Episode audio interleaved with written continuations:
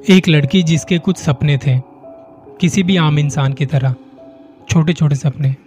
उसे ज़िंदगी से कुछ ज़्यादा नहीं चाहिए था, बस कुछ करना चाहती थी। पर उसे क्या पता था कि यह सफ़र उसका आखिरी सफ़र होने वाला है। बेटी, तेरा एडमिशन उसी कॉलेज में हो गया है, जिसमें तू चाहती थी। देख, अभी लिस्ट अपलोड हुई है। सच पापा? सोनम भागकर अपने पापा के पास आई। बहुत खुश थी, और होती भी क्यों ना? उसने जिस कॉलेज में जाने का सपना देखा था, वो आज पूरा हो गया था। चलो फिर तुम जाने की तैयारी करो। हमें परसों ही निकलना है। लेकिन एक समस्या है। वहाँ कॉलेज के हॉस्टल में कोई भी कमरा नहीं मिला। लेकिन तुम परेशान ना हो। मैंने शुक्ला जी से बात की है और उन्होंने एक फ्लैट बताया है। वहाँ चलकर पता कर लेंगे। अच्छा अभी तुम जाओ और चलने की तैयारी करो बस। ये कहकर पापा बाहर चले गए। और सोनम तैयारी में लग गई। दो दिनों के बाद वो अपने पापा के साथ शहर के लिए निकली। आँखों में ढेर सारे सपने लिए वो अपनी मंजिल की तरफ़ जा रही थी।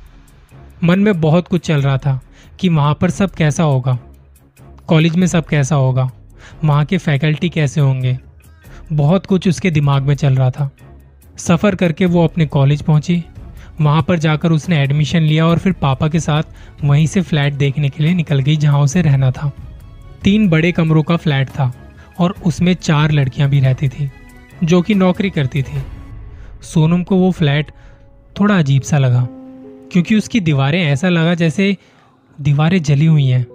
खैर, उसने इन सब बातों पे और ज़्यादा ध्यान नहीं दिया।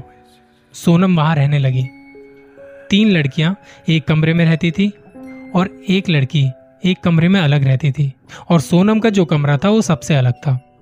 सब कुछ सामान्य चल रहा था। कॉलेज में भी सब कुछ बढ़िया चल रहा था। उसके वहाँ पे दोस्त भी बन गए थे। एक दिन वो फ्लैट में अकेले थी।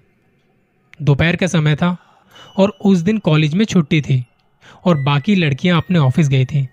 तभी डोरबेल बजी। उसने सोचा कि कौन हो सकता है?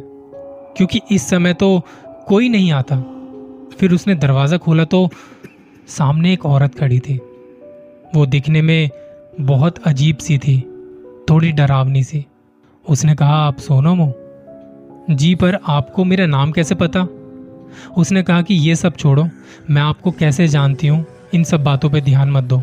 बस इतना जान लो कि ये जगह तुम सब लोगों के लिए ठीक नहीं है और तुम सब यहाँ से चले जाओ।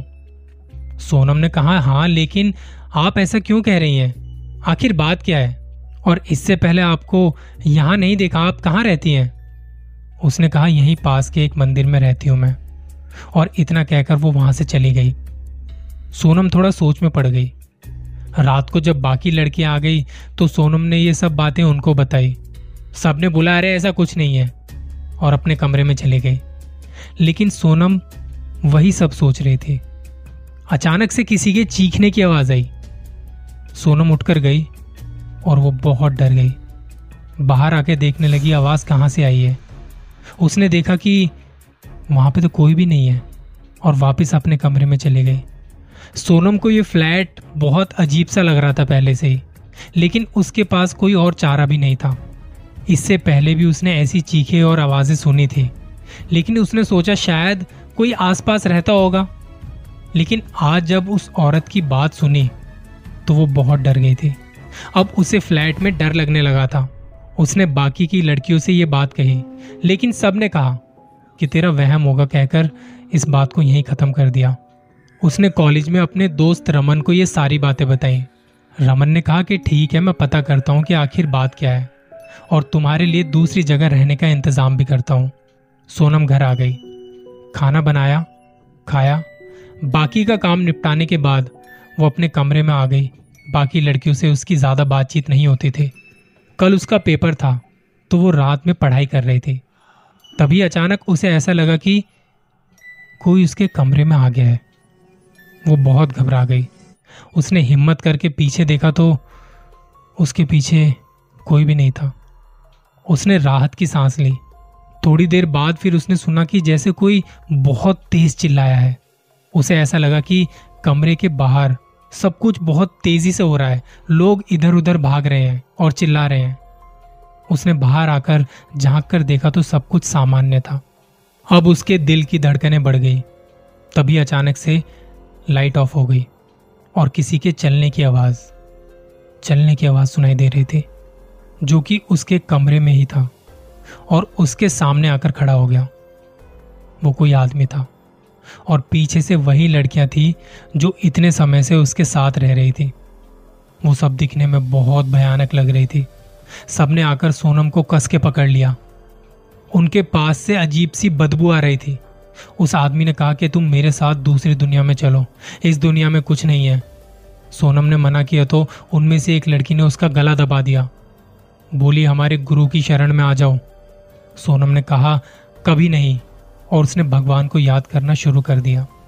सोनम बहुत डरी हुई थी। उसने घड़ी में देखा तो अभी तीन बज रहे थे। उसने सोचा, ये रात कैसे कटेगी? और वो अब तक समझ चुकी थी कि वो मरे हुए लोगों के बीच में रह रही थी और उस औरत ने सही कहा था। जैसे तैसे उन लोगों से पीछा छुड़ाने के बाद उसे पता नहीं चला वो कब कब में सो गई और उसकी आँख लग गई। उसने देखा कि वही आदमी कमरे की दीवार पर उल्टा चल रहा है। कभी इस तरफ़ तो कभी उस तरफ़। और बहुत भयानक है। उसने फिर भगवान को याद करना शुरू किया। जैसे तैसे रात कटी। वो सुबह उठी और उस फ्लैट से बाहर निकल आई। उसने देखा कि आसपास घना जंगल है और वहाँ पर कोई भी नहीं रहता। वो भागकर सीधे रमन के घर पहुँची और रात वाली घटना उसको बताई। रमन ने कहा कि, मैंने पता किया तो पता चला कि जहाँ तुम रहती हो वहाँ पर एक हॉस्टल था, जिसमें बहुत सालों पहले आग लग गई थी और उसमें चार लड़कियाँ और एक आदमी बुरी तरह से जल गए थे। तभी से उनकी आत्मा वहाँ भटक रही है और वहाँ उस फ्लैट में कोई नहीं रहता। भगवान का शुक्र है कि तुम सही सलामत आ गई। जब तक तुम्हें कहीं रहने की जगह नहीं मिलती, तुम यहीं रहो मेरे घर में। मैं बाहर से तुम्हारे लिए खाने को कुछ लेकर आता हूँ। ये कहकर वो बाहर निकल गया। जब वापस आया तो अंदर कमरे में देखकर चौंक गया। उसने देखा कि सोनम सोफे पर पड़ी है। वो मर चुकी है। पुलिस वालों को बुलाया गया और उन्हें बात बताई गई। पोस्टमार्टम हुआ और वहाँ रिपोर्ट में आया कि उसकी हार्ट अटैक से मौत हो गई थी। एक लड़की जो सपनों के साथ एक नए शहर गई थी, पर उसे क्या पता था कि वो अपने आखिरी सफ़र पर जा रही है। आप भी ख्याल रखिए, किसी की बुरी नज़र आप पर तो नहीं।